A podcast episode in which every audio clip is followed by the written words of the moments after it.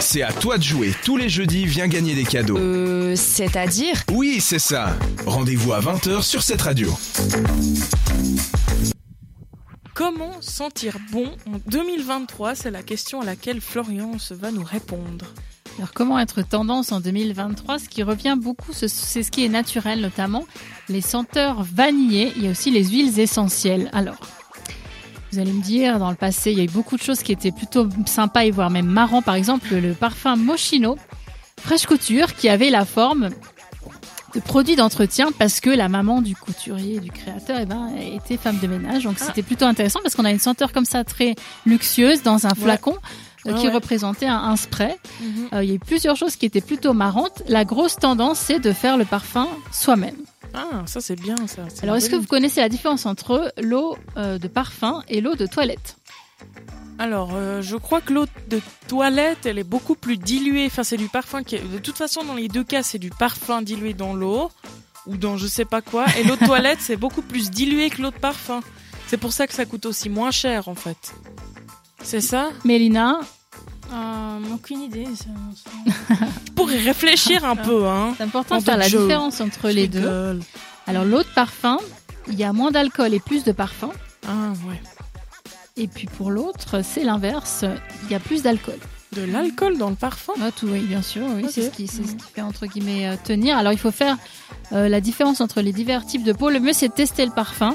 Euh, Parce que ben il peut tenir euh, plus ou moins sur une personne et c'est vraiment important d'avoir un parfum qui vous convienne pour être tendance aussi pour se sentir bien boisé euh, mais pas trop fort aussi ça c'est important pour ceux qui vont travailler ou qui vont faire des études qui sont avec d'autres euh, qui sont en présence d'autres personnes. Il y avait aussi le parfum à l'époque To Be Police qui était euh, assez drôle parce que c'était la forme d'un crâne. Cette année, c'est plus la tendance sobre, les huiles essentielles comme j'en parlais, et c'est de créer soi-même son parfum. Est-ce que vous savez comment créer votre propre parfum? Parce que ça, c'est super tendance.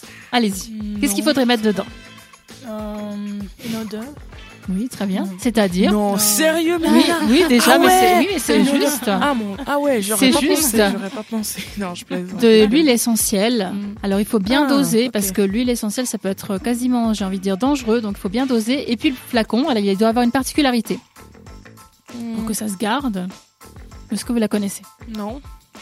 Il doit être opaque pour ne pas laisser transparaître la lumière. Et on dit aussi que le parfum doit rester dans une armoire en général pour le protéger de la lumière, sinon il va s'altérer. Alors si vous achetez du parfum parfois qui est quand même coûteux, on est d'accord, c'est important pour le garder bien en bonne santé.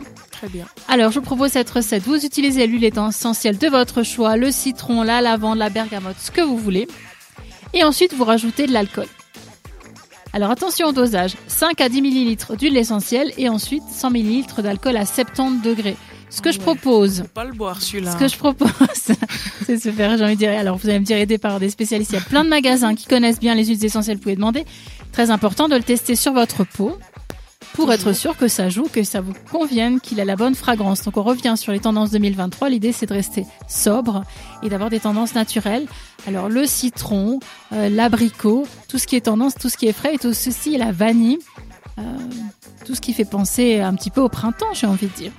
J'espère que cette euh, chronique vous a fait autant plaisir qu'à moi. Et ça, ce bien. sont les tendances parfum 2023, ça vous aidera. J'ai juste une petite question. Est-ce que tu sais si par hasard, une fois, un parfum a eu, a eu porté le nom d'Emily Oui, oui, Ok. je pense que oui. Ok, parce qu'en tout cas, c'est le titre de notre prochaine chanson de Los Gatios sur cette radio. Merci de nous avoir choisis. Entre les chroniques et après l'émission, l'équipe de C'est-à-dire est sur Instagram.